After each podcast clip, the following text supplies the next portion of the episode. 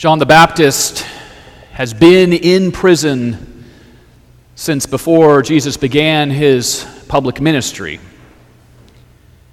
John is in prison because he angered the local ruler Herod by criticizing Herod's new marriage, which John deemed was in violation of the law. Now, as you probably know, John was the one who had baptized Jesus. And it's worth remembering that first John had resisted the effort. John felt like Jesus was the one who should baptize him and not the other way around. It seems John felt that Jesus was the coming Messiah, the one whose advent John had been proclaiming. And yet, as we look in on John this morning, we find him in doubt. And so he sends some of his disciples to bring a question to Jesus. They ask on John's behalf, "Are you the one to come, or are we to wait for another?"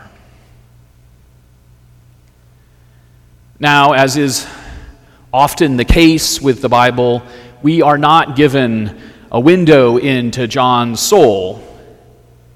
We are not told why he is asking the question now.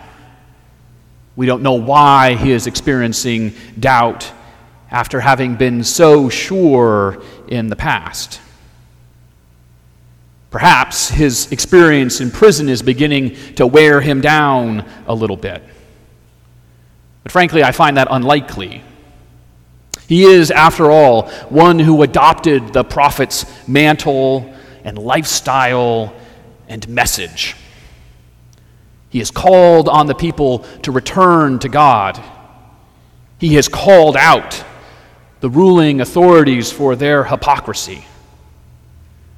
John has always known that arrest was a possibility. He's always known what his speaking out meant and could mean for him. He knew that he was vulnerable.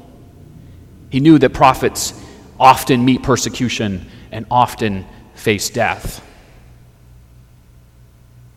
And so, no, I don't think that John is doubting this morning because he is afraid or that prison has worn him down. Rather, I think that John sees something in Jesus that has surprised him.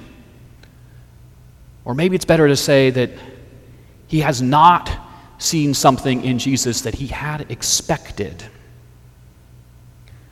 For not only has John been baptizing people, I, as I said, he's been proclaiming the coming of the Messiah, the Christ. And it was John's conviction that this, this Messiah would bring a fiery judgment. Last week we heard from John about this. He proclaimed the coming of the Messiah by saying, "His winnowing fork is in his hand, and he will clear his threshing floor and will gather his wheat into the granary. But the chaff he will burn with unquenchable fire."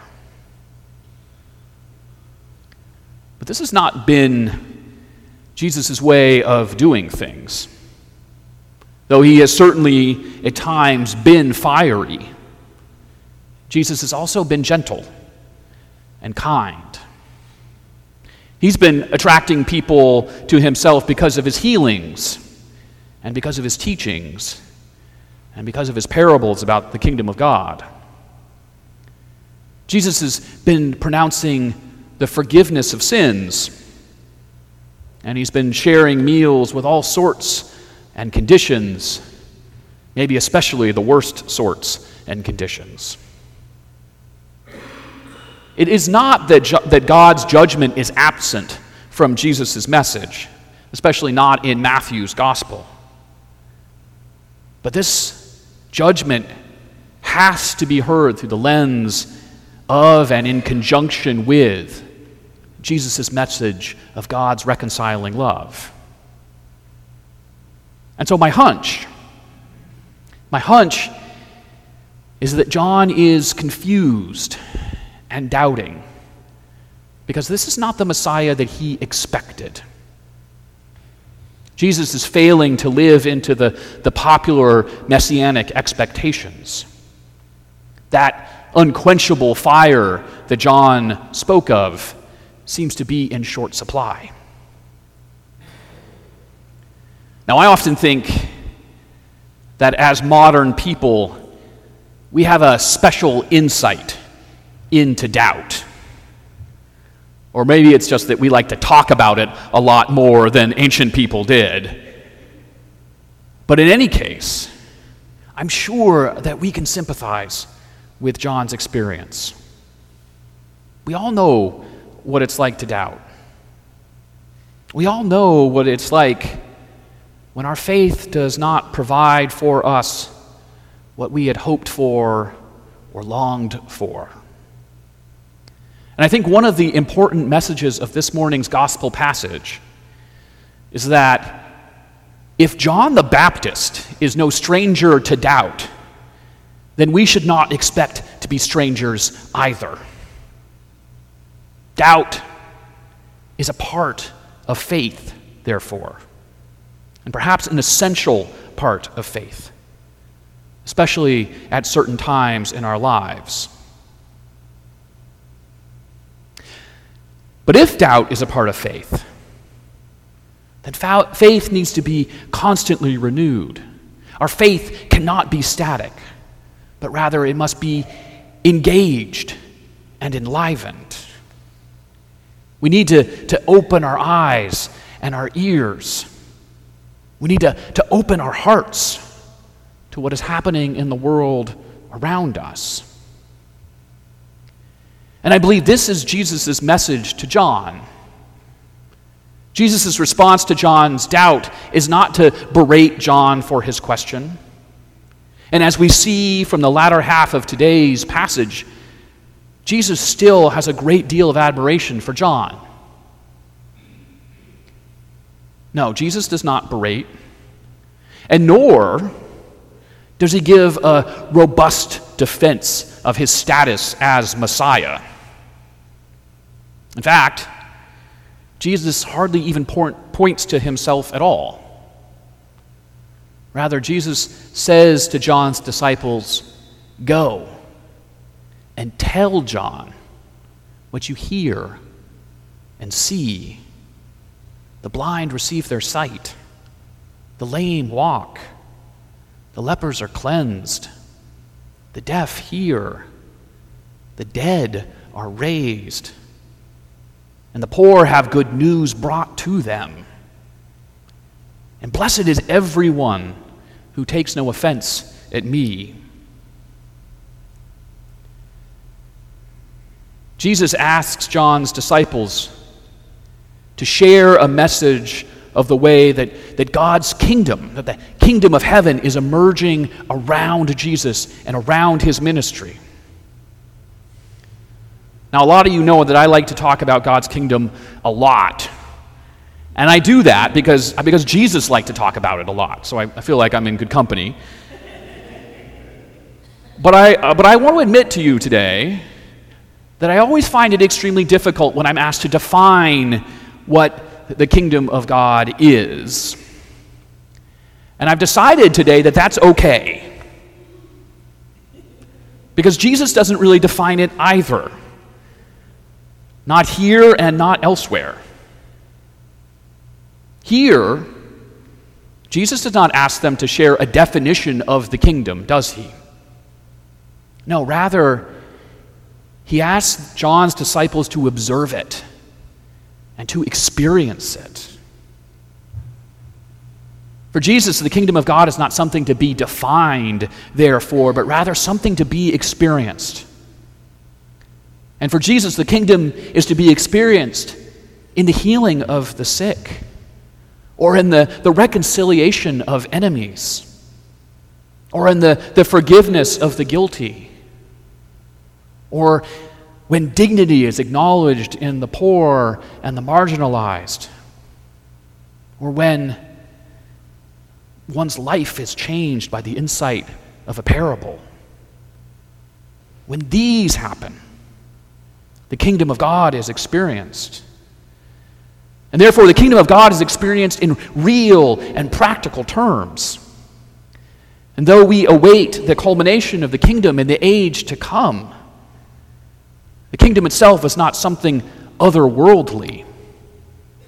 Indeed, God's kingdom is as earthly as Jesus himself was. And the kingdom of God begins wherever healing or meaning or forgiveness or service or reconciliation happen. These, these moments are seeds.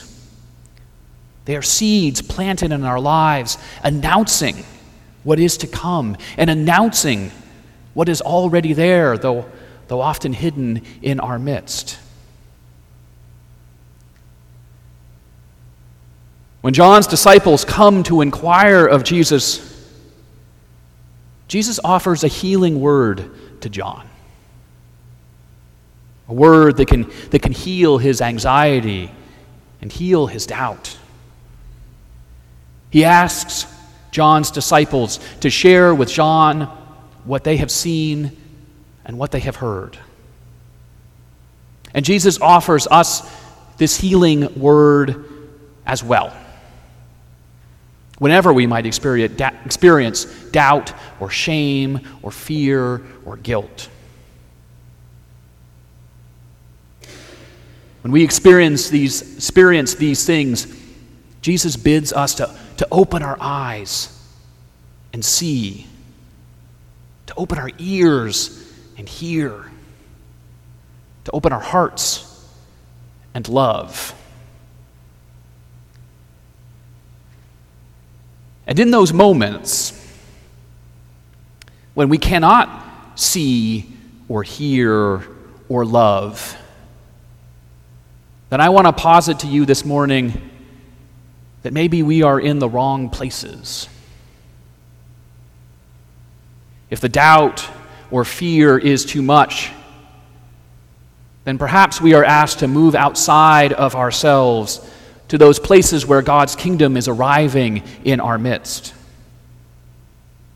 Perhaps we should risk being in those places where we can be in solidarity with the, the oppressed and the marginalized, with the sick and with the needy, and with all those who are vulnerable. For God's radical love demands our solidarity with those who stand in need and want. For as we have had it revealed to us today, God stands in solidarity with all those who are in, who are vulnerable. And indeed, when we are in those places with vulnerable people, then we will discover that our eyes will see and our ears will hear and our hearts will love when we are with them. This was the recipe that Jesus gave to John in response to his doubt and his fear. And this is the same recipe that Jesus gives to us. Amen.